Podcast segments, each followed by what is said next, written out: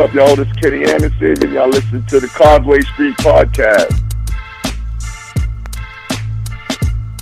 Back with another episode of the Causeway Street Podcast. Joseph Pavone here. Joel Pavone is in the building. What up? Sean Dutra's here. Hello. Fellas, finally made it. Boston Celtics will tip off 2019-2020 season in Philadelphia. And to help us not only preview that game, but also preview the upcoming season is Kyle Draper of NBC Sports Boston, making his second appearance on the Causeway Street Podcast. What's going on, Kyle? What's up, fellas? Thanks for having me on, man. What's up, Kyle? I know Kyle's more amped than anybody. Not only is the Celtics season starting against a team like the Philadelphia 76ers, but he's a Philly native, so my guy is excited to get back to Philly and see, you know, get to his old stomping grounds. Yeah, no doubt. And, you know, I've talked to people down there in Philly, and they're fired up. I mean, this is like, there's no bigger matchup for the Sixers right now than the Celtics. We know all the history and how much, you know, the demons are when it comes to the Sixers having to go against the Celtics and the demons they face. They feel like this is their year, fellas. They stole Al Horford away from us up here in Boston, so they're feeling good about themselves down there in Philly right now. I don't blame them. I mean, it's been an ongoing debate on this podcast the last couple of months, pretty much, between Joel and I and Sean over here. Sean, it's not huge on Philly, but me and Joel, like, I don't know, man. Philly's got it this year, but we'll get more into that. But first things first, let's get into the news that dropped this week. For the Boston Celtics, Jaylen Brown, the Celtics have agreed to a 4-year, $115 million contract extension. Kyle, what was your instant reaction when you first heard the news? And did you expect that magic number to be $115 million to get it done for the Celtics and Jaylen Brown? I was shocked. I was like, Jaylen got the bag. He got the bank. He got everything. That dude, hey, he is living his best life right now. Seriously, I did not expect that much. I mean, you're talking, you know, $28.5 million, I think it is, the number or something like that per year. And it just shows you that the Celtics aren't just rewarding Jaylen for what he's done. They really think highly of him and think he could become an all-star level talent. And so, you know, it's crazy because you look at some of these other 4-year deals being handed out, like a Buddy Hield, let's say. You know, you got Sabonis and some of these other guys that have signed deals, and it's nowhere close to Jaylen Brown's. I know Pascal got the max, and deservedly so. He's their franchise player up there in Toronto. But I was shocked, man. And, you know, I'm not going to hate on the deal because if somebody threw $115 million at me, I'm signing it immediately. So for Jaylen, it's definitely a win. And for the Celtics, they feel like it's a win also. Now, do you think that they had to make this deal happen before he had his quote-unquote breakout season? Because, you know, a lot of people were saying there's no chance he's going to be able to get a deal done before the start of the year. Do you think they were just worried that they may lose him at the end of the year because somebody out there would pay him the max? Yeah, I think it's the last thing you said because, you know, Danny Ainge doesn't do this, right? He doesn't do these rookie extension deals. You know, he never does this. And so that's what's shocking to me. But when you look at the landscape of free agency next year, this upcoming summer, there's not going to be a lot of talent out there. And there'll be some teams with money to spend. And you can see, you know, a team like an Orlando or whoever that has some cap space throwing major money at a guy like Jaylen Brown. So I think in the Celtics' minds, they felt like, you know what? If somebody throws him that $130 million offer or whatever their max they can offer him, you know, we'd have to match it and pay it anyway. And so to me, this just shows that they value Jaylen Brown and feel like, you know what?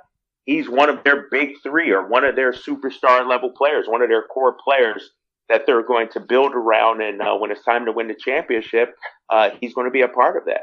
So what does this mean for Tatum? Tatum's got to be the happiest guy on the planet right now. No doubt. I mean, somebody texted me, just a friend of mine. He's like, they should have kept this money and used it for Tatum. I'm like, dude, Tatum's going to get his from the Celtics. That's not going to be enough. Right? Come on, it won't even be a question, right? And so next year, we'll be in the same situation, and I guarantee you Tatum will get the full max offer. It won't even be 115. Yeah. It'll be whatever the full max is for next season. Tatum will get it. And so he's looking at it like, man, I'm definitely going to get paid next year.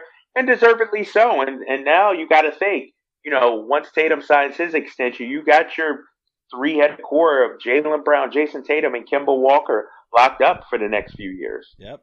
Yeah, I mean, I feel like one doesn't go with the other in terms of like, oh, you gave Jaylen now all this money and now you can't pay Tatum. No, these two guys, since the moment they got drafted by the Celtics, are, you know, your future guys. So they weren't in any part of conversations of trades for like Anthony Davis, for example, or even Kawhi Leonard a couple of years back.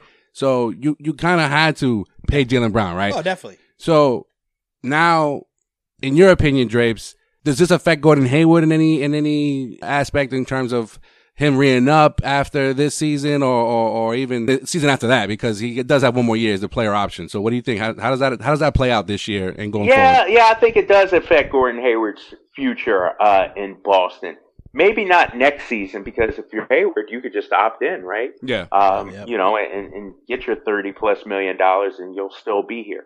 But let's say he does do that, and then the following year he becomes a free agent. And so I don't think the Celtics, you know, I don't know if you could have four guys making $28+ million per year. And so, you know, it'll be interesting. I think, you know, more importantly for Gordon Hayward isn't Jaylen's contract and how it impacts him. It's how his play on the court is this year. Because think about it. If you're Gordon Hayward and you go out there and have a Utah kind of season, then you're talking about an all-star level player that can opt out and get big money elsewhere and get, you know, a four-year deal elsewhere, you know, at 140 or whatever that number is. And so if I'm Gordon Hayward, I'm not worried about the money being handed out by Danny Ainge and the Celtics. I'm worried about this upcoming season and what it can mean financially, you know, for me and my family. I mean, think about it. If Gordon Hayward has that kind of year, he's going to opt out, I would say, and get a max offer from somebody. If he has another subpar year, then he opts in and takes his $30 million and tries it again next year. Okay, so, you know, sticking with Gordon Hayward here, how do you think it's going to play out in terms of, I don't know if you want to call it hype, but I guess the reports about how he's had a great summer and he stuck around in Boston and he was working out with the coaches and he was pretty much living at the Auerbach Center. What kind of season do you think he's going to have, in your opinion? I think he's going to have a good season, but I worry about him having a great season. And this has nothing to do with him and, you know, his health or anything like that. You guys know, where does Gordon Hayward fit in on the pecking order when it comes to the Celtics? To me, it's a sort of an equal opportunity offense. Mm. And so I don't think he'll have, you know, the opportunity to average a 25 points per game. I'd be happy with 19, 20 points per game for Gordon Hayward. And I think that's doable. You know, I think they'll have three guys in that 19 to 22 range, including Kemba Walker and Jason Tatum and Gordon Hayward. Jaylen Brown will be right there as well. I'd say around 16 or 17. But I think Gordon Hayward's the key to all of this season. Yeah, I agree. It's like we know what we're going to get from Tatum. I expect Tatum to be great. Kemba's going to be great. Jaylen's going to do his thing smart. But Gordon Hayward is the biggest unknown, right? Yeah. I mean, if he comes in and plays great, like he did in Utah as a facilitator, can score, can rebound, defend, give you that all-around game, you know, I got the ceiling high for the Celtics. If not, you know what? It might be an early playoff exit. Yeah, man. It seems like he's almost like the key to the Eastern Conference. You know what I mean? Like if he, and I don't think it's even scoring with him. Like you said, it's everything else. If he can average about 6 to 7 rebounds, 6 to 7 assists, and score 12 to 15 points a game. Well, you have three other guys that are in the 20s. Like you'll be all right. You'll be all right. You know? That's true. Well, where does Brad Stevens fit in all this, Drapes? In your opinion, I mean, how much pressure is on Brad now? Because let's face it, after last season and the mess that happened and the shortcomings and all that drama that went down last year, I feel like Brad took a whole lot of that, not from the public, but he put it on himself. He said, "Look, this was my fault. It didn't work out," and he put that on himself. So now, you know, things are much different. The expectations aren't nearly as high compared to what we saw last year, and I feel like the pressure is little bit on Brad more than it was last year. How do you feel that's going to translate for Brad Stevens in terms of bringing this team together and him having another go at it after what he went through last year? Yeah, no, I agree with you. I think there is some pressure on Brad Stevens, and I don't envy the task that he has at hand, guys. Think about it. This is a wing-heavy team, you know, and so there's only one basketball. There's only so many more minutes, and so he's going to have to juggle the lineup. What's he going to do in the power forward and center's position as well? And so if you have another subpar year, you know, there were some fans already calling for Brad to be fired, which is crazy to me. I remember those people aren't fans. People were blaming Brad, and I'm like, this is crazy. But now, did you not watch number 11? Jesus Christ. Exactly. And so I think the pressure is on Brad, but to me, this is the kind of team that Brad likes to coach. Sort of an underdog, not counted kind of team, a superstar in Kemba Walker that's humble, seems to be coachable from everything we know. And so I expect Brad to be fine this season. I know how much last year pained him and the struggles the team had, and it kept him up at night. And so I'm expecting a bounce-back year from him, too. Yeah, man, this is the year of bounce-back. And plus, he's got hit. Those are his guys. Like, he brought up Jaylen. He brought up Tatum. Gordon's his dude. And Kemba just feels like, you know, he'll fit in perfect. So he's not getting fired anytime soon. Okay, good. Yeah, good he'll be all right. He'll be all right. Trust me, yeah, I won't let it happen. You're headed here first, guys. I've always been a Brad guy. Stevens not getting fired. Always been a Brad guy. I want to see him succeed. Every bit of success that's going to happen this season is going to be because of Brad. I guarantee that. Okay. All right, let's turn the page real quick, and let's talk about the opponent in the first game. We sort of dabbled in it a little bit. I know that they're very high in Philly on this team. Now, yes, they brought in Horford. They have Embiid, they have Simmons, they have two all-stars. Say what you want about Tobias Harris. My question to you, Draper, this is my burning question. How the hell is this team going to score more than 100 points on any given night? What are you trying to do? Come on, man. This team, I think, and I'm high on the Sixers. I'm more high on the Sixers than I am, let's say, Milwaukee. Yeah. And, you know, I think the Sixers will finish number one in the East, because when you look at it, first of all, Tobias Harris averaged 18 points per game with the Sixers last season, and that's with Jimmy Butler. So he was the third option. And so I think, you know, Embiid's going to have a better year than he had last year. He's going to be a top five MVP kind of guy. I think, you know, Al opens up the floor even more. He could shoot the three. To me, talked about acquisition was Josh Richardson. You know, I think this kid, you know, this is the perfect fit for him. He doesn't have to be the man like they tried to force him down there in Miami. As long as he hits his open threes, I think he's a 12 to 15 point per game scorer. And so you could argue they have the best starting lineup, or maybe one of the best starting lineups in the league. And so, you know, their bench is a little thin, no doubt about it. You know, I like the Thibault kid, the young rookie. I think they're high on him. But this Sixers team, man, it's I think, you know what, getting rid of Jimmy Butler, letting him go to Miami will actually help them out in terms of chemistry. And it's going to help. It's going to help Ben Simmons more than anybody.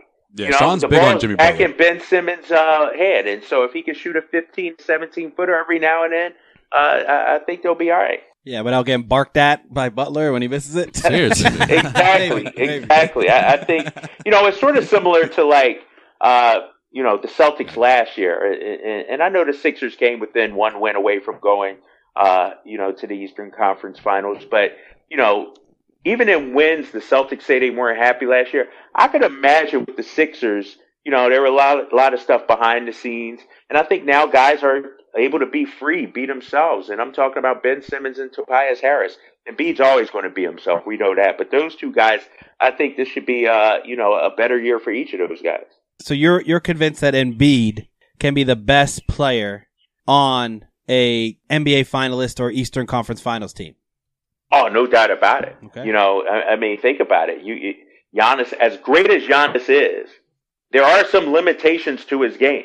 I mean, you know, he's not a shooter. Embiid can hit the outside shot. I feel like Embiid sort of was stifled a little bit because of Simmons, but like he didn't have a whole lot of room to operate, which is crazy to think about it when you had JJ Redick out there and you had some shooters. I really think playing alongside Al Horford is going to help them out. And let's not forget, who was the Sixers backup center last year? I mean, they were carting out Greg Monroe in the playoffs, or Boban in the playoffs. Now you can slide Al Horford to that five spot, move Tobias to the four, and go with the smaller lineup with Embiid on the bench. And so I think they got a little more versatility, the Sixers do this year. Yeah, I was going to say, Theo Ratliff still scrolling around on the bench down there? I feel like he lived there forever. Exactly, right? Well, now that you brought up Al Horford, we had Al Horford's sister, Anna Horford, a couple months ago, like a few weeks after, you know, it was announced that, you know, Al had signed with the Sixers, and she was pretty tight-lipped on, you know, on any conversation they might have had on why he decided to go to Philly. In your opinion, Drapes, why do you think Al Horford went to Philly? And do you think, I mean, so far you're saying that it's going to be a good season for them this season, but going forward, is it going to be a good 3-4 years for Al beyond this season? Yeah. Well, it's going to be great for Al because he got paid, right? Well, I mean, yeah. Outside of that. Right. That's who got, he's smiling to the bank every 2 weeks. For real. I'm not turning that down. Exactly. No, but I think, you know, the money was a factor. And the chance, you know, the landscape of the Eastern Conference. I think he really felt going to Philly would give him the best chance at getting to the NBA Finals. And so add in the money, the uncertainty with Kyrie, and even he said it, you know, if Kyrie came back, he don't think it would have worked out with the current roster. And so, you know, trying to figure that all out, and then you get a Philly, you know, where he doesn't have to play the five much. He gets to play alongside an all-star center, and I think that's something he wanted also. And so, you know, 2 or 3 years down the line, will it work? I don't know. Al's going to be, what, 37, I think it is, in that fourth year? I mean, I still don't see him a starting caliber power forward at that time. But, you know, Philly's in that win now mode. And so I think they wanted to roll the dice. And, you know, I think Al does fit in perfectly with Embiid, though, man. I mean, you know, he's a facilitator. He can pass the ball. He can stretch the floor. He can defend. And so, yeah, I'm expecting big things from Al. You know, the numbers may not be what everybody wants to see. You know, he'll still be around his 13, 14 points, but I think he'll fit in well with it. Well, I'm pretty sure you saw the report or the interview that Steve Wolpett had with Horford, and he said that had he known about Kemba prior, maybe things would have been different. How much do you really truly believe that? I think so. I think I would imagine, you know, one thing we've heard or haven't heard is you never hear anything bad about Kemba, anything negative. People always rave about him.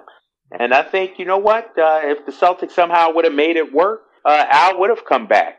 I don't think, you know, Al's problem was necessarily Tatum or Brown. I think it was the whole collective, just that fit with Kyrie. And so you replace Kyrie with a Kemba Walker, and I think Al would have looked at the landscape and said, you know what, if I stay here, the Celtics have a chance at getting to the finals. And so, but that was going to be impossible to do, right? I mean, Brooklyn wanted, you know, not only, you know, the sign and trade to get Kyrie, but the Celtics would have to have probably thrown in a first round pick. Mm. And if you're the Celtics, you know, if Kyrie's leaving anyway, you don't want to do that. You aren't sure about Al Horford in his situation. And so, you know, it sucks, but I do believe if he could have somehow made it work, he would have liked to have played with Kemba. But you know what? That's why they got a salary cap, fellas. That's why they got cap rules. You know what I mean? And so, you know, I'm sure he would have liked to play with Kevin Durant also. And, you know, so it's just the way it is. All right, Kyle, how does this end? How's the regular season end for the Celtics? Where are they going to rank here in the Eastern Conference? I mean, obviously it's Milwaukee, there's Philly. You think they're going to get that third spot? Secure? Yeah, I think so. I got Sixers and Milwaukee. I got Milwaukee second. I'm not a huge fan of their moves. You know, to me, losing Brogdon was huge. You know, they lost some shooting as well. I know they added Wesley Matthews is on the downside of his career. And so I got the Celtics at like 50 wins. And I got them, if Gordon Hayward is all-star level or close to it, Gordon Hayward, I got the Celtics and Sixers in the Eastern Conference Finals. Oh, okay.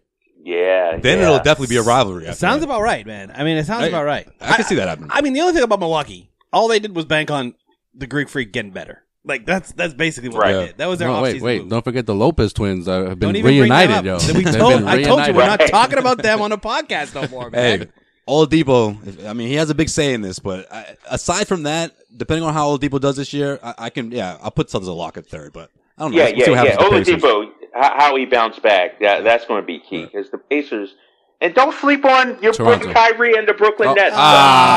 Don't get on Kyrie and the Nets, man. Yeah. If Kyrie somehow changes his tune, I would have gave you props. I'm telling you, there are a bunch of scrappers down there. Hey, that's Karis LeVert's team. Don't get it twisted, man. I would have gave you props on the Raptors. If Kyrie lets it be Karis LeVert's team, they'll be fine. Yeah, exactly. As long as Kyrie just plays second fiddle to LeVert, I'll root for the Nets all day. Kyle Draper of NBC Sports Boston. You follow him on Twitter if you don't already. I don't know what's wrong with you, but at Kyle Draper TV on Twitter. That is at Kyle Draper TV on Twitter. But Kyle, before I let you go, real quick. I gotta tell the story. I don't know if I told you guys. I think I told Joel, but man, story time. Over the summer, I went to go catch a Wu-Tang show. I'm walking in there, and I'm like, I'm pretty much like 98% sure. I'm the only Celtics beat writer in the building. And all of a sudden, Kyle Draper comes up to me and says, what up? That's when I found out that Kyle's a real one. Because not only was Kyle House of Blues, in the building, but me and Kyle were like sharing lyrics back and forth. We're rocking out. I'm like, Kyle, you're a big Wu-Tang fan, all right? If you are in the building and you can also recite a bunch of lyrics from a various songs from a Wu-Tang set, you're legit in my book, so that was a fun surprise, man. Yes. Seeing you there. Hey man, Wu-Tang forever, right? Wu-Tang forever, dude. Exactly, man. That's my group, man. I'll forever go to Wu-Tang show. Always fun. Too funny. All right, Kyle. Appreciate you as always, man. Thank you for checking in. All right, fellas. Thanks for having me. Later. This episode of the Causeway Street Podcast is powered by BetOnline.ag. The football season is in full swing. Get into the game with our exclusive sports betting partners, BetOnline.ag. That's right. That's BetOnline. .ag. Sign up today to receive your 50% welcome bonus on your first deposit to start betting college or professional ball. That's right. Every spread, every total, every winner or loser, straight bet, parlay, or tease your way through the season. You can bet on wild prop bets such as who will be the first head coach to get canned and will the Miami Dolphins actually win a football game. That's right. You can actually win money on this stuff. Guys, you don't want to miss out on this. Get the fastest to-market odds, updates, and payouts with our new sportsbook partners, BetOnline.ag. Head over to BetOnline.ag. Make sure you use the promo code CLNS50. That's CLNS50. Head over to the website BetOnline.ag today, or you can use your mobile device to join and use the promo code CLNS50. That'll get you a 50% welcome bonus. That's CLNS50, betonline.ag. That is betonline.ag, your online sportsbook experts. All right, let's preview this Eastern Conference, guys. Woo, let's go. I've been waiting for this. Top five teams in the Eastern Conference. Let's go through it right now. Yes. I'm disappointed with Drapes, though, but anyways. Why? What did Drapes do to you? Fucking talking about Brooklyn, bro? Brooklyn? I mean, it's not the first time I've heard it. Number 4, bro? It's not the first time I've heard it. I think people think that Kyrie will put that team over the top, and I don't blame them. I don't think it's crazy to think that. I just think when you look at what the team is and all the young pieces and how they're going to grow between now and last year, or people are expecting them to grow, it's possible. I don't think it's going to happen. I just think Kyrie's taking a year off, man. This is his recovery year. Oh, you're doing that again right now? Just what? Like Kawhi took a year off last year. That's your new guy. Or Brown last year. Yeah, right. Well, everyone just takes years off, you know. No, I'm thinking. Did LeBron not take a year off? Well, Durant's going to take a year off. We know that. But off? I feel like people think that he's going to come back like mid-season, like not missing a beat. Like this is a fucking Achilles tear. It's not. He's not coming back this year. Not coming back this year at all. At all. Not even playoffs. They could be the number 1 seed. He's not coming back. Yeah, but you know what, though? If Brooklyn brings him back and they're the number 1 seed, they'd be the dumbest people in the world. Yeah, but you know what, though? You know what no one brings up when it comes to the Brooklyn Nets and the kind of summer they had? The Heat? DeAndre Jordan. He said the Heat. What the fuck I had to do with that? He said summer. You know? Kind of summer Brooklyn had. Hotter than hell up in there. I know. I thought you were talking about like the team. You made me stop saying. I was like, wait, what? I thought you meant the team, like the Heat. I'm like, what the hell? DeAndre Jordan's going to do that? Do it, dude. Come on. What do you mean, come on? DeAndre on the defensive end, DeAndre Jordan's going to help you out. And you already have defensive pieces that are still growing. I think DeAndre Jordan's a little bit over the hill for a center position. You got to be able in a weak Eastern Conference, though? But you got to be able to be a center, to be an aging center in the league. You got to be able to shoot the three. Look what Brook Lopez has done. It doesn't matter, though. With him, you just put that's Lopez. Never going to happen. You just throw him a lob, and he's going to get you, 11, 13, 14 rebounds. That's it. Athleticism, man. That's like saying, Rudy Gobert, when are you going to start making threes, bro? Like, that's not who he is. He will eventually turn into that, man. You think that? I know so. You really think that? Yeah, I don't know. I just think some guys are set in their ways. Jordan's like the last guy of like the old school way of doing it, with sort of like newer school, like no post moves, just all. But, and athletic. And I like Jared Allen, too. That's the guy I think can learn from someone like DeAndre Jordan. Yeah, I think Dwight Howard will have probably a better season than DeAndre Jordan. I love how I'm sticking up for this team, but I don't think they'll be top 5. Yeah. Thank you. Karis LeVert is the best player on that team. But they'll be a fun team to watch. Joel, who do you got for your top 5? I mean, obviously outside, we've been saying this for months. Outside of Milwaukee, the Sixers, and the Celtics, those are my 3 right there. I know Drape said that he feels like the Sixers are going to be better than Milwaukee. And the regular season, I disagree. I feel like Milwaukee's still going to get that number 1 seed. They've had that core for a little while, and I think the Sixers. I feel like they don't think getting number 1 seed is as important as just getting like chemistry going. And once they get to the playoffs, then it's a whole different ballgame. But after the Celtics, I actually have the Raptors at number 4. Bro. That's what I thought Drake was going to say before we were all like, collectively we're like, they brought up Brooklyn after the Celtics. The Raptors. You a Siakam guy, bro? Look. You love Siakam. I'll tell you this. No, you love Siakam. Right. No, me and Sway had this conversation about Oladipo. Sway was doing a draft, and he got Oladipo in like the 7th round. And I was like, I don't know if Oladipo's going to come back right away because he just got cleared to play 5-on-5 ball. I thought he was more further along in his rehabilitation. And still a good pick. All right, no, I'm not saying the pick was bad. I'm just saying that it got me thinking about the Pacers overall, and I think the Raptors, they're healthy. They just fucking won the championship. I know Kawhi's gone, but they've been together for a few years. They re-upped Siakam and Lowry, got another year extension. So that's not in his back of his mind. Like, damn, are they going to trade me? What are they going to do? Whatever. So I feel like the Raptors have a great shot to, I'm not saying like go all the way to the Eastern Conference Finals or even into the finals, but they're going to be the most slept on team in the East this year. They're slept on because they suck, Joel. They don't suck though. They do. They don't suck because they won nearly 60 games last year with Kawhi missing like 30 of them. You have them in the 4 seed. I would see if you were trying to make like a shocking statement to be like, "Hey, they're going to make the playoffs." Well, look at the rest of the East though, because I'd have the Pacers. They're a 40-win team at best. They're still in a 40-win team. Okay, well, that still probably might be good enough to make the fifth. Like 40 and 40. My man, the Celtics are barely going to win 50 games this year. I'm sorry to burst that bubble for you. That's their ceiling. Like, and that if you're getting around 500, you're around usually the 8th spot. Well, I feel like those first 3 teams are going to be separate themselves way above like the 4th, 5th, and below. So. It's not out of the question that the Raptors can't get the 4th seed, and plus Oladipo. We don't know how long Oladipo's going to be out. The Pacers are probably they have a better roster right now, even without Oladipo, than the Nets. My man, the Nets will be like a 6th seed at best. So who's okay? I've been shitting on the 76ers about scoring and offense.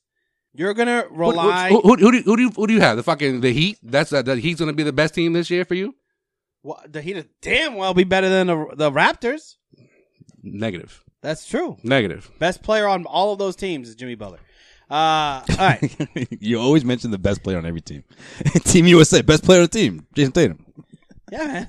That's how basketball works. You can't win without the best player. He'd already are in turmoil. Got people. Yeah, but I love how you mentioned suspended already. Like we don't know. He's like the clear cut favorite. Like this is not up for debate. No, I just don't get. Team USA is up for debate. I just don't get how you can look at the Raptors last year and literally they have this literally the same fucking team. Kawhi had to do everything. No, for that in the team, playoffs. We're talking about regular season. I don't give a fuck about the play. I'm talking about regular season. He still had to play at a borderline MVP level. He missed damn near 30 games last year, bro, and they were still flirting with 60 wins. Yeah, because so if you're sold then on Kyle Lowry in the last year of his contract. No, he just re-upped, got another year, so he doesn't have to worry about that. Okay, they added 1 year. So yeah, okay, great. You're worried about Kyle Lowry, who like really he can't. You got nothing. How do I not have nothing? I'm trying to think of something positive to say about Kyle Lowry. You're trying. Kyle Lowry can't put them in the playoff. Kyle Lowry can't carry them in a regular season. Where are they going to get wins? It's not just about Kyle Lowry. There's no one else on that fucking team. Siakam. Siakam's going to average what? Kawhi. So listen. Kawhi Leonard. He did everything. He scored 115 points by himself. Take Kawhi off that team last year. How do they do? They still probably wouldn't make the Eastern Conference Finals. I don't think they're that far. They still would have made the Eastern Conference Finals? They wouldn't have made the Eastern Conference Finals. You think they would have made the Eastern Conference Finals? Absolutely not. Bro, you're thinking of the team when they had DeRozan on it. They don't have anybody that can. They're basically replacing DeRozan with Kawhi and now Kawhi with Siakam, where their team was built because it had depth. When you're relying on a depth guy now to be the star, Ibaka's a scrub. Ibaka will get traded. They're gonna suck, so that all those pieces that you're relying on, those veterans that they geared up for a run, they're gonna rebuild around Siakam. Gasol's gonna get traded. You're crazy. Ibaka's gonna get traded. You're crazy. Lowry probably will get traded. He's not gonna get traded.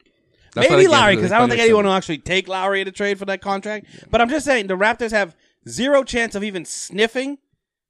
I'll give them the 8th seed. If they have a good season, they'll make the 8th seed. They've had the same core, and even without fucking Kawhi, the last 3 years they've been the number one. Their core has been Lowry plus DeRozan or Lowry plus Kawhi.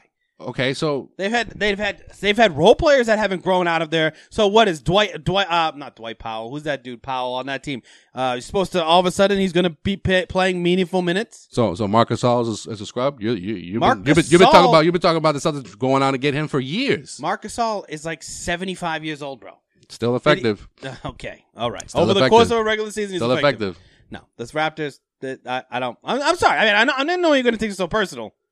You're the one taking it personal. I'm not taking it personal. The Raptors have no chance. No chance. All right, who you got in your top five, Sean? Well, I didn't say my fifth one. You have them that high. I thought they were fifth. My bad. All right, who's fifth? See what I'm saying? Who's fifth? I got Indiana. Even if Oladipo doesn't come back for a while, Indiana still, I think, a better squad than Brooklyn, the fucking Heat, and Orlando. If you're a Pacers fan, you gotta be a little concerned, man. I don't know. I just feel like they're being very vague with his diagnosis. Like they're saying like, oh yeah, he's just doing 5-on-5 contact, and then there's no timetable set. And so he's concerned with his pick now. Yeah, a little bit. Hey, I think I put him in the IR slot. I'm like, how long are you going to be in that IR slot? I think the Pacers are going to be fine. They're going to fly on you. Oladipo. I mean, you bring a guy on like Brogdon, right? Nah, man, I don't think they'll be that fine. The thing about the Pacers, in my opinion, Brogdon was good in the Bucks system. I don't know how. The thing about the Pacers is that Oladipo just gave them that closer. Yeah, which they didn't have. Brogdon is equivalent to like Marcus Smart for a team, and maybe he takes it up a notch for the Pacers. Maybe it's a newer role and an increased role that he's not accustomed to. But without Oladipo, I mean, that team, they could still be a playoff team. Don't get me wrong, but. I mean, Miles Turner is solid, but he's not a guy that's going to close out a game for you. So Bowen just got an contract extension. He can make a stride. Yeah, Oladipo's big. Oladipo will be big, man. But, I mean, Brogdon could, see a significant role. I think the goal for the Pacers is to make it, like, sort of built around Brogdon until Oladipo comes back and then allow Oladipo to have a little bit of a, slower, taking on everything when he comes back. You know what I mean? So yeah, I think my top four. Can I talk my top five? Are we doing? We're not doing sleepers, or we'll go sleepers in a minute, right? All right, go ahead. Bucks, Sixers, Celtics, Heat, Pacers. Why are you obsessed with Jimmy Butler, bro? You want to talk about cancer? This dude is a problem. He's not though. He's not. He is, bro. Also, it's not all about Jimmy Butler, man. That team is going to be. Are you a hero guy? I am turning into a hero guy. Watching him in the preseason, I hate his attitude, and I pretty much hate everything about him. I probably hate him, but I think he'll be good. You know what I mean? Like, I think he'll be a good player. I remember how worried you were that the Celtics were going to draft him. They're like, they better not fucking draft him. Yeah, just because I just hate his attitude and, like, just him. Like, I don't like him, but he's a good player. And if he can shoot, hey, you now have a start. Like, that lineup then turns into, like, a pretty good two-way team that can defend and score. And then you add in whoever else, they're probably going to be in the trade market. They have a lot of expiring deals. Like they're going to be okay. They have like 8 players getting paid over $18 million. That team is awful. A lot of expiring deals. Yo, but a lot of expiring deals that they can deal at the deadline. They could really turn that. I'm telling you, if you have Dragic is still there, right? Yeah. Dragic, Butler, Justice Winslow, Bam Adebayo, who I'm big on. So you're banking on them being a 4th seed because you think they might make deals. That's what you're saying. No, I think what they have between Goran Dragic and Jimmy Butler and the surrounding pieces that, I think, well, Justice Winslow could be one of those guys that sort of is like, surprised you didn't fucking making his name. Someone worth trading 6 draft picks for? Definitely not. Definitely not Danny Ainge high, but he's shown his worth, right? I'm just saying, like, Jimmy Butler is going to be able to close games. They have a closer. They have a point guard. They have a center. They have role players. It's like the East isn't that great. I'm not saying they're going to be a contender. I'm just saying, like, if you're looking for a team. It's the same thing I'm saying about the Raptors. You're but that's a joke, man. How is that a joke? They were a deeper team than the fucking Heat. You just name me all these guys that could potentially, besides being overpaid, you're like, oh, well, they could just move them all. They're not going to move them all. Yeah, but out of the two teams, though, Jimmy Butler's the best player, if you were to compare. Well, that's fine, though. But it doesn't mean. But is probably the second best player. Which doesn't mean it's a deeper team. That's right. Yeah, deeper teams have teams is good for the postseason, though. Yeah, exactly. Not the regular season. Okay. That's why they have no chance. All right, well, the reason I have the Miami Heat at number 5, believe it or not, is because I think this team used to just disrupt their opponents night in and night out. Like, there were so many games where you didn't think they were going to win, and they would pull out. You know, at the last minute, they would come up with a huge comeback. Hey. Yeah, I said pull out. That's right. At the last minute. Thank God. That was a close one. Including the Celtics. This team would destroy the Celtics at some points, in some games. In Miami, when Marcus Morris shoved Jaylen Brown, you know what I mean? Like, I just feel like this team needed someone like Jimmy Butler to put them over the top. And when I say over the top, I don't think they're going to be a top 3 team, but I see them as a 5th seed. You know, Dragic is healthy. Dragic missed a lot of games last season. You got guys who really know their roles. You got James Johnson, who I'm a fan of, you know. You look at someone like Bam, you know what I mean? Like, I just think these guys know their role. And then not only do you have someone like Jimmy Butler, because everyone talks about his offense, but let's not forget their defense gets better when you have one of the best two-way players in the NBA. Also, I think Butler's up there. He's one of the best two-way players. Joel just hates Bam Adebayo. No, you do. No, I love him. I don't hate him. Why would I hate him? Yeah, you were ranting and raving about him the same day, and then he got cut. He got cut from Team USA. You were so excited. I was like, he just got cut, bro. And you were smiling when you said it. No, I was smiling because you were. You were nutting all over him, and then he was like, he just got slashed. All right, so I will say this to Joel's defense on his Raptors pick. After the top 3, literally anything could fucking happen. That's what I'm saying. It's going to be such a. But I just such think a the separate. Raptors are so, like the Celtics, they'll be so separated from the rest of the four through 8. Yeah. It's just and it's gonna be like a clusterfuck on the bottom, like from 6 to 10. Right. Who's gonna make that? Well, plus also this is another too. This is an important part for this Miami Heat team to be a top 5 team. Jimmy Butler has to kind of change his ways a bit. He's got to prove that he can take it to another notch, so to speak. Even though we've seen him hit that when he was in Chicago. We're gonna see Chicago, Jimmy Butler. Exactly. I want to see that. You gotta stay healthy. Number one. I want to say that. Yep. I want to see that and some more. A little bit more. I mean, he's 30 years old now. He's at a point in his career where it's like, okay, you want to prove that you can not only lead a team, but that this team can be successful, and you're going to be a cornerstone guy, and you're going to stick around. Like, he's finally in it. And I think this could be that situation. Yeah, he's finally in the situation that this is what he always wanted. Yep. But there's no other guy that's like there's no other all-star. There's no other guy Dragic that he could defer to. Dragic has never been an all-star. He's never made an all-star team? No, he's made one. He's definitely made one. Yeah, Tim jerked off about it. In the West or in here since he's been in Miami? And since he's been in Miami. Yeah, 5 people were injured or something, and he made it. Yeah. And then he got injured. Okay, so 5 years removed from being an all-star. All right, cool. Jimmy Butler, he's not a one to me. He's never has been. So he's a 1A at best. This is the year. I think if the Heat have a successful season, man, which I think they will. I think Jimmy Butler's going to be up in the talk about. This is going to be his Nets of last year. Every year he latches on to a team, man. And he goes, watch, guys, this is going to be the guy. This is going to be the team this year to watch. And this, for you, it's Miami Heat. Miami's my team this year. I can understand, you know, your, I guess, obsession with, you know, Antetokounmpo or even Harden. But Jimmy Butler's never been that guy, though. Never been that guy. And now we shit on top 10 lists all the time. But Jimmy Butler is always in the top 10 on those lists. He's always top 15 on those lists. He's always on the right below tier. Yeah, top 15, top 12, 20. He's never. He's never above 15. I'm about to pull your fucking shits from the last 5 years, and you're gonna have Jimmy Butler at probably 15 at best for you. All I know is Jimmy Butler this year will be turning heads in Miami, and that's why I have them at the 4th. All right, 4th, I have the Pacers. Oladipo is obviously a big part of that, and I think. It's a big reason why I drafted him in my pick. It's a big reason why I drafted him in my draft. I don't know, 10 games, 15 games? You think he's going to come back in 15 games? He just started playing 5-on-5. Bro. What are you talking about? Talking about Oladipo? Yeah, how long do you think 15 games is? That's a month. I'm saying December, Christmas, bro. Yeah. What? That's 20 games, 25. What do you mean? Yo, when did he blew his knee out? That's a year injury. I know. How long has it been? He got injured right before the All-Star game because he was selected as a starter for the All-Star game. If he comes back in November, that's the fastest anyone's ever blew out their knee and came back, bro. Yeah. Like, that's crazy. That's 10 months. Yeah, people had to take a year. You don't want him running back if you're Indiana. You don't want him rushing back. I mean, okay. Your fantasy team's fucked, bro. Let's say December. Your fantasy team's fucked, bro. Let's say December, okay? I think that's enough for this team. That's still pushing it, bro. This dude said 10 games. He just said he'll be back in 10 games. You're out of your fucking mind. Did I say 10 games? You said 10. No, I said 15. Games. No, you said 10. Oh, okay, and they were 10. 10 to 15. What about 15? That's like a month. Yeah, I'll be back next week.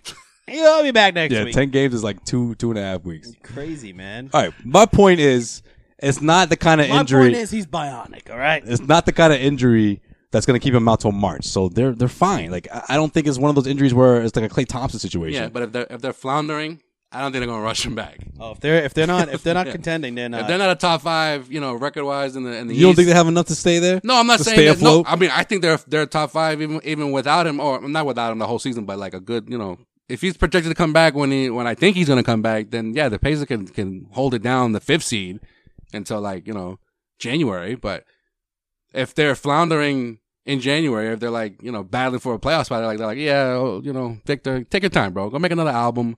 Take your time when coming back. Make another R&B album. You can do a stand up special. Yeah, exactly. Maybe Netflix will pick it up. Maybe. Never know. Go to comedy club and just take your time. Just don't walk too much on that knee. No, he's going to drop a... Just got cleared for 5-on-5. He's going to drop a killer album about his comeback, too. He's going to be like, I woke up in the morning. It's all like... He's all jazzy about it and shit. I got cleared for practice. Oh, it's going to be a lovely day. Sway's about to drop him right now. Sway's like, fuck! We just talked about a trade his whole lineup.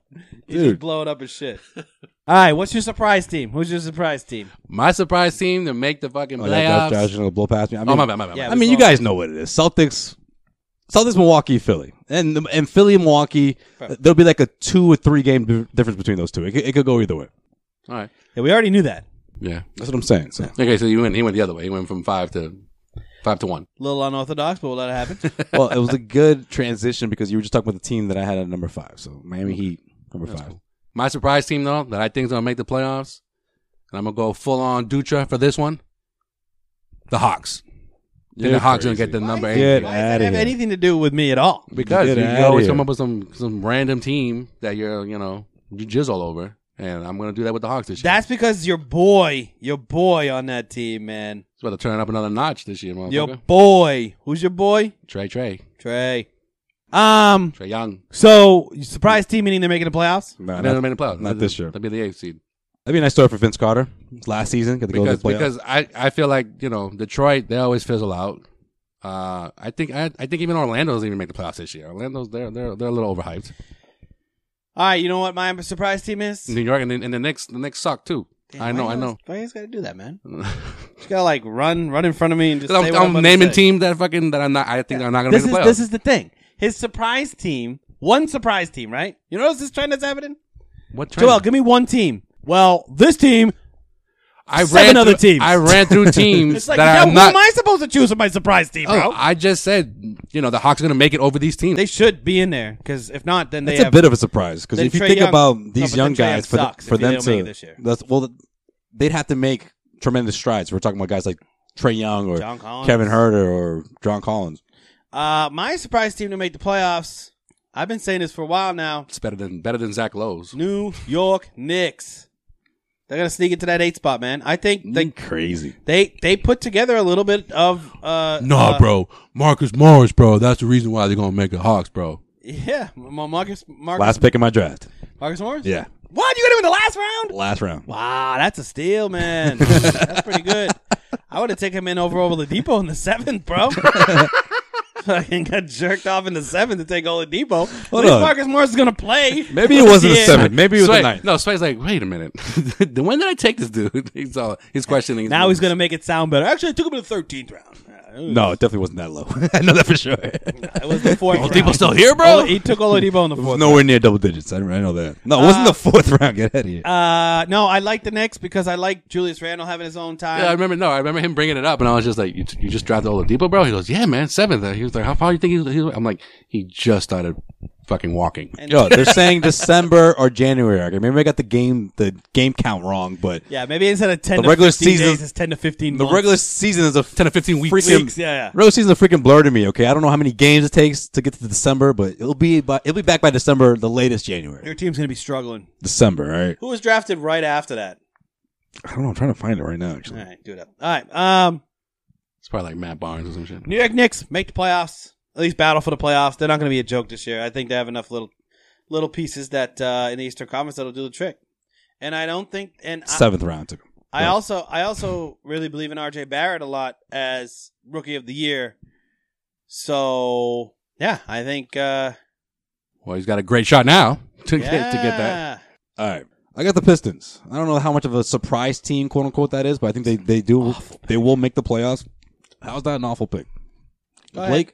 Blake Griffin has taken to another level ever since he's become. No, you're right. You're right. I'm no one's concerned about Blake. It's the rest of the squad. Like Reggie Jackson is always injured. D-Rose. Do I need to mention how many times D-Rose has been injured in his career? A lot. If he's a sixth man on this team, that's exactly what they got him for. Right? Andre Drummond hasn't developed he can't even shoot a free throw. Never mind a fucking outside shot. But you still got the defensive presence, man. I'm telling you, this team, this conference is so weak that I think they have plenty to make the playoffs. Yeah, they'll make the playoffs probably 7th seed, though. Like I had them at the 8th. Yeah, all right, yeah, whatever. And I had the Nets at 7th. So call me crazy, but I got the Nets. Oh, you got them lower than I do. I got them at 6. I have them at the 7th. Oh. Yeah, so we talking about we want to do Boston Celtics predictions right now? What do you mean? I have them at the 3rd seed, but what are they doing in the playoffs? I think we all said that. Yeah. Oh, in the playoffs? I if they don't run into either Milwaukee or Philly before like the first two rounds, they can make it as far as the Eastern Conference Finals. I think that's their ceiling. Because they're gonna end up playing either Philly or Milwaukee in the Eastern Conference Finals. I think in a 7-game series against any of those two teams, I think the Celtics will win. I think they're gonna go to the finals this year. Of course you do. I think they're a finals team. I'll give you this though. He's been pretty consistent with that since the moment Kyrie signed with the Nets. That he's like, oh no, the Celtics are gonna go away. No matter if it was Terry Rozier leading his team or fucking Brad Wanamaker. He would have been like, yeah, no, it's something going on in the finals. Addition by subtraction. And you know what? Okay, I want to say this. I've been thinking about it. Kemba. If the Celtics are the 3 team in the East, like this could be Kemba Walker's like swan song of a year. You know what I mean? We could see like UConn Kemba again.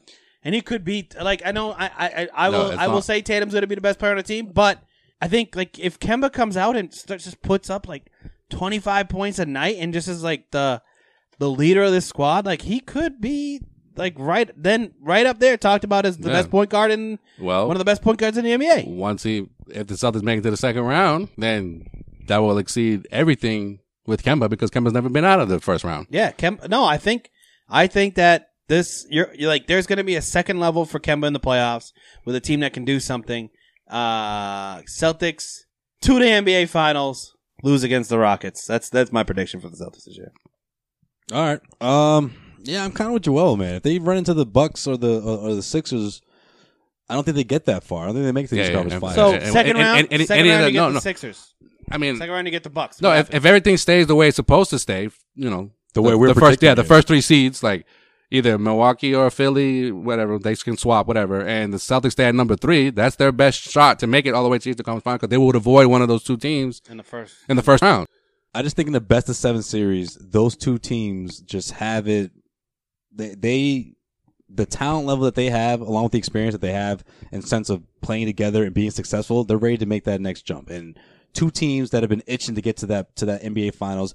Kawhi Leonard came in the way last season. This year, he's not in the picture. So I think one of those teams ultimately going to go through it. However, don't get me wrong. This Celtics team, they're going to learn a lot from this year, especially young guys like Tatum and Jaylen Brown. And if Gordon Hayward is still in the mix, we'll see. Whatever. I just think this is going to be that year that's going to push them to the top for next year. It's going to be a learning experience for all these guys. And some people may not want to hear that. They may think that, you know, oh, come on, we've been saying that for the last couple of years, or at least last year, maybe that was the learning experience. But I think you put them in that situation with Kemba Walker as their leader. Kemba Walker, of course, doesn't have a whole lot of playoff experience, but it's going to be very beneficial for someone like him. And he's very important for this team in terms of how far they go, in my opinion. All right, how many games did the Suns win last year? 49. 49? Yeah, they'll win 52.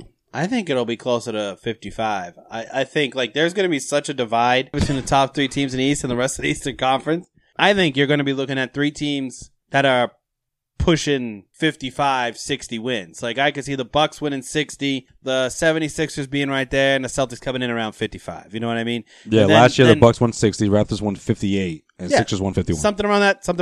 Right. But I think the Celtics will be a little bit up because of just the way that the Eastern Conference is built this year. There's just... like, there's nothing below those teams that has really a chance to spoil nothing. Those three teams they're going to be top heavy in the East, and then the rest is toss up. I think the Celtics, the first 10, 15 games, I mean, they have a lot of tough teams that they're playing. They're going out west really early this season. That first month, yeah. You know, they're playing of course, they have the Sixers, the Raptors, the Bucks. This is all the first 4 or 5 games of the season. It gets a little easier, but then they have to go out west and play San Antonio, and then they have to play the Warriors in November. Like, we don't nearly see that all the time. That's a good thing, because I think the Celtics, out of any team in the NBA, are more ready to start the season on fire than any other team. You had Tatum, Smart, Brown, and Kemba all playing meaningful basketball in the offseason. No, you're right. What happens when teams the season starts earlier, so there's less time for them to progress and learn. Like, I think the Celtics, there's a lot of bro fest going on right now. Yeah, but the Celtics going to start off hot and on fire. Give me the Western Conference teams now instead of in the doldrums. I think that'll be key. I would agree with you more if it was just minus Kyrie and minus Al Horford, but you lost Morris, you lost Rozier, and then you got 8 rookies, and there's a lot of turnover in this team. I feel like, but I think the core is ready to go. I feel like I wish the preseason was like a couple games longer, just this season, for like the chemistry to be right. Mm-hmm. I know they're cool with each other. We know that. Like outside, when they're in practice, I ain't worried about that training camp. No one's worried about that. I guess I'm talking about like the in-game shit. Like you don't learn much about your team if you're shitting on Cleveland in the preseason and Orlando. Yeah. It's full gold. Yeah. It's full gold. Exactly. Well, that's why I think, though, every team had to deal with that. Every team was like, shitting on other teams or playing the Shanghai fucking Sharks or fucking doing whatever. The Celtics were going up. Like fucking Sharks make this podcast the third straight episode. The Celtics core is playing the best international players and playing together. Look at the Warriors. I mean? The Warriors' last game of the preseason was against the Lakers. The Lakers didn't start anybody. They didn't play anybody. Yeah. It was all like their G League. Right. That's what I'm saying, though. No, but listen, but the Warriors still had all their guys, all their starters. Yeah. And they still lost the game. But because and in the fourth quarter, they're losing by nearly 20 points, and Draymond Green's still playing. Yeah. Steph Curry's still playing. That's because they're like, I think they're legitimately concerned about we can't start off slow. Exactly. The Celtics can't start off slow. There's a lot of teams in the NBA that we see every single year. High expectations, start slow, and then come back once they get into their rhythm. The thing with the Celtics though, have been in rhythm since July. I think we're going to be all right. The thing with the Celtics, though, I don't think they have as high expectations, obviously, like they did last year. But fans are excited to see this team. They want to see they want to see them start off good. And if they don't, then the pressure's on Brad. Hell yeah. All right, let's wrap this up the way we wrap up every single episode here on the Causeway Street Podcast, where we take our trip around the NBA with NBA headlines and Joel's In Case You Missed It. In case you missed it. In case you missed it. In case you missed it. Joel, what did we miss? All right, in case you missed it, Pelicans rookie and supposed it's going to be the rookie of the year, right? Zion Williamson. Why you got to say it like that? Expected to miss 6 to 8 weeks. I know Sean doesn't like Zion. 6 to 8 weeks after he had surgery to repair a torn right meniscus. Fuck. What if I told you? This is the start of his 30 for 30, man. No, man, don't say that. He's never going to be the same after this. Don't say that. Well, people say the same thing about Joel Embiid. Look how that happened. What if I told you? It took him the number 1 overall pick. Yeah, but look what happened, though. Yeah, he took 2 years off, but they were patient with him. They didn't rush him. Let Zion take 2 years off and see how the fuck that goes. I'm not saying that's going to happen, but I'm saying we've seen... worse. Okay? I'm going to call him. Yeah, that's not going to take 2 years. I'm going to call him the minute restriction. That's what he's going to be his entire career. Why can't we root for the guy, man? He's fun to watch. I mean, the Pelicans are obviously in a different situation. I just think he's not. I don't think, the Pelicans are going to rush him to come back. So they just, it's whatever. It's better that happens now. It's Derek Favors time, baby. Then, I know, right? It's better it happens now than later in the season or whatever. He's just a little like accident prone, man. Like I don't know. No kidding. Like, we knew that going in, but I just wanted to get that. Like his first shoe taste exploded. Of him in the regular season. Like, I wanted to see that first 15, 20 games and engage him as a rookie. Now, no matter what he does after this, they're going to be like, oh, well, this guy's injury prone. Oh, yeah. Well, what could he have done before the injury? Maybe he would have been better. Like, now it's always going to be that question mark or that asterisk. Andy Davis like, I chose correctly. I mean, it would be interesting. It would be interesting to see how Zion plays. I mean, I'm not going to lie. He did impress me in the preseason. I mean, he shot 107% from the field. Something like that. I mean, it was like insane, and he just dunked it every time he had it, and there was no problem ever. 55 dunks. Yeah, I know. No, for real. Once your shoe explodes... Back to this again. Your NBA career is over. It's over. Okay, cool. How many? Even if it happened in college? How many? High school, I don't care. How many amazing athletes are there that have come through the NBA? And their shoe exploded? Never before. Oh, okay. All right? This dude is just a head of athletic equipment at this point. I thought you had It's going to fail him. Okay? I thought you had like a list of players with their shoe exploded. No. Okay. No one's ever had their shoe explode. Right. That's what I'm trying to say. I didn't think so, but yeah, you're right. If someday he just like... jumps through the floor, I'd be like, I could see that coming. Like, he lands and he just goes through the floor. Jumps through the floor. Like, I'd be like, oh, well. And he fucking breaks both of his fucking tibias. You know what I mean? Like, I would be like, wow. I'm telling you, man, he's played a dangerous game out there. He's the head of athletic equipment, man. Yeah. Well. All right, Joel, what else you missed? In case you missed it, the Joe Johnson experiment in Detroit, you know, the team that you got sway as the 8th seed. Yes. It's over. Joe Johnson has been waived by the Detroit Pistons. What? The Big Three MVP no longer has a job in the NBA. I still want to reconsider your favorite sleeper team, man. So he's like, I just drafted him. What the fuck? I drafted him in the 8th round, right after Oladipo. Oh, shit. Fuck. I thought that was like a sleeper pick. ISO Joe, no? Joe Johnson's like, ISO hey, Joe, man, no more. Thanks for the money, but I don't know if you noticed, but the Big Three's very easy. That's why I look so fucking good. That's why I was the fucking league MVP. Yeah. And a champion. You really thought I would go from that to be playing in the NBA? Thanks, but no thanks. Yeah. Think he's going to get picked up by another team? I think so. Yeah, definitely. No, you guys are You don't think so? No. They'll just put him on some like a contender, and he'll barely play, but he'll be there. Yeah. Either that or it'll be like the Warriors. Like a team. No, yeah, like the team. Warriors. Oh, yeah, there you go. Yeah. That's the first team I thought of, the Warriors. Yeah, I didn't even think about that. No, I was thinking about like a team like on the rise, like the Kings or some shit like that. Could pick him up. As a name, that could happen too. ISO Joe. Maybe you're the Sean Dutra Mavericks. Huh? What about the Knicks? What about him? The Knicks aren't fighting for anything right now. Yeah, so he's not going to go there. Yeah, Mavericks could use him. Mavericks. I looked at the team. They don't want to pick up Carmelo Anthony, but they're going to pick up ISO Joe. I'm going to say this. I looked at the team after I picked the Mavericks as my sleeper, and I'm like, damn, there is nobody on that fucking team other than Doncic and Porzingis. I mean, nobody. We fucking told you that. No, but I mean, like, nobody. But I mean, like, nobody. No fucking buddy. Yeah. Like, their third best player is Maxi Kleber, bro. That's why I said, you know, I mentioned Barea and fucking Boban as your not bench. Good. Not good. Sign Joe, sign Carmelo. That team's in the playoffs. All right, in case you missed it, Domantas Sabonis has agreed to a 4-year, $77 million extension with the Pacers. So, there you go. Yeah. That's a motivation factor for this guy. Yeah, well, other extensions. Buddy Hield has agreed to a 4-year, $94 million deal with the Kings. Mm. He's clearly satisfied with that. Did you hear him crying? That's what I'm about to say. Yeah. Clearly now he's satisfied with that because, it's $86 million that's guaranteed.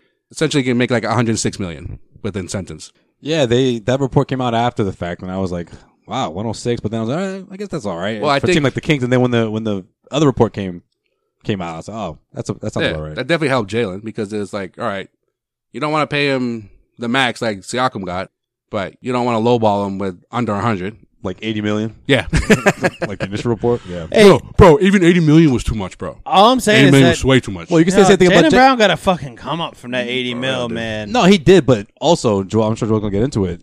That's not all guaranteed, right? It's 115 for 4 years, which, you know, a lot of Celtics fans are losing their minds over, and not in a good way. Idiots. But only 103 of it is guaranteed money, and there's like another 4 of incentives this year, and then another like 8 as the contract goes on. So it's pretty much what we were talking about in our little group chat over the weekend. About $25 million a year. So yeah, man. I mean, hey, that's about right. And now in today's NBA, that's what we've been talking about. That's accurate for Jaylen Brown. People are idiots if they thought they were going to get Jaylen Brown for anything less than $20 million a year. Like, that's the starting point is $20 million a year. Or even 20. You're an idiot if you think you're going to. If you think Jaylen Brown's going to sign an extension for $20 million right now, you're crazy, because he's looking at the rest of the market. He knows he's going to be a top-tier free agent next summer. That should have been a starting point. He knows he can make at least 25. That's why I think it wasn't. That should have been a starting point. That's why I think Danny Ainge got so pissed off, because he did put $20 million on the table, and that probably was a starting point, and that's what going forward. Yeah, he was mad because he was like, we've been going back and forth. We're in negotiations as we speak when that initial report came out, because it just seemed like they were like, Celtics just made this offer, and he said no. That was it. But that's not true. And he was like, yeah, but that was a $20 million. That was probably the starting point. I think that's why Brown was so like laid back, like, yeah, that doesn't bother me. We're gonna get it done. We're gonna reach some fucking thing. Because it's funny, because even before that, the report of Jaylen and the Celtics reaching an agreement, maybe like an hour or 2 hours before that came to light, the Boston Globe had reported like, oh, they're not close right now, and it's unlikely they're not gonna reach a deal before 5 o'clock. And then Danny's like, surprise, motherfucker! Which is, it's funny because hold on, wait a minute, right? Y'all thought I was finished. It's funny because the Celtics usually like wait a day or two before they like they you know show a picture of Jaylen, you know, with Danny, and it was just like bam, like no, he's staying. Like it's a done deal. Danny was like, we're gonna wait until Monday, and Monday we'll get it done. It's it's not a big deal. Like whatever happens on Monday, we're gonna get it done because we'll reach it. There's gonna be back and forth. That's how this works. I was surprised though at the whole groundswell of like, there's no chance they get a deal done before. Yeah, I was like, especially no, like, they have to. Especially they like so close. Yeah, so close to the deadline. And it's just like, yeah, they're not close at all. It's no, even months ago, people were like, "There's no way they're gonna sign Jaylen before the start of the season." Nah. Well, that's what Sean's talking about. I think everyone was under the same assumptions until Danny Ainge went on with Toucher and Rich on 985 Sports Hub, and it was just like, oh, okay, there's actually some progress here. Just the fact that they had initially he dismissed that report about the 4-year, $80 million. Yeah, no, but just the fact that that initial report just came out that they did offer him something, because I didn't think they were going to offer him anything. Mm-hmm. I just thought they were going to like, let's play this wait and see game. But seeing how weak the market is going to be in next off season, like you have to lock up Jaylen. Plus all the deals that happened, like that, he would have been truthfully, he probably would have been the number one free agent. Yeah, or at least number one or number two.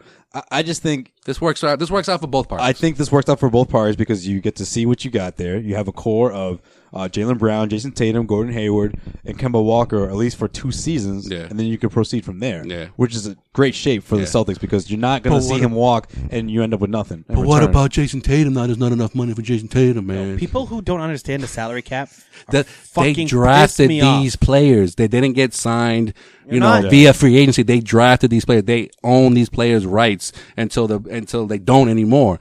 So they could tell Jason Tatum today, we're going to give you $40 fucking million starting at the end of your contract, and they could do it because they can do it. Yeah. Yeah. Not only that, but when they do give Jason Tatum his extension, then Gordon Hayward's when he will probably opt in. That comes off the books, whether you want to keep him or not. That's when Jason Tatum's new deal is going to start. So the Celtics are fine, at least with those two guys and the core of Kemba, at least Kemba, Jaylen, and Tatum. You have that for at least next 3 years. Let's see what happens as Celtics fans, right? Big time. Yeah, that was a big. That's a big sign for the Celtics right now. That was the right thing to do. You lock in Jaylen, you see what you got, and you go from there. And I can't wait to see how it unfolds. Yeah, and it's interesting though. The reason why I think it's blowing people's minds is because they have to do it a little bit backwards.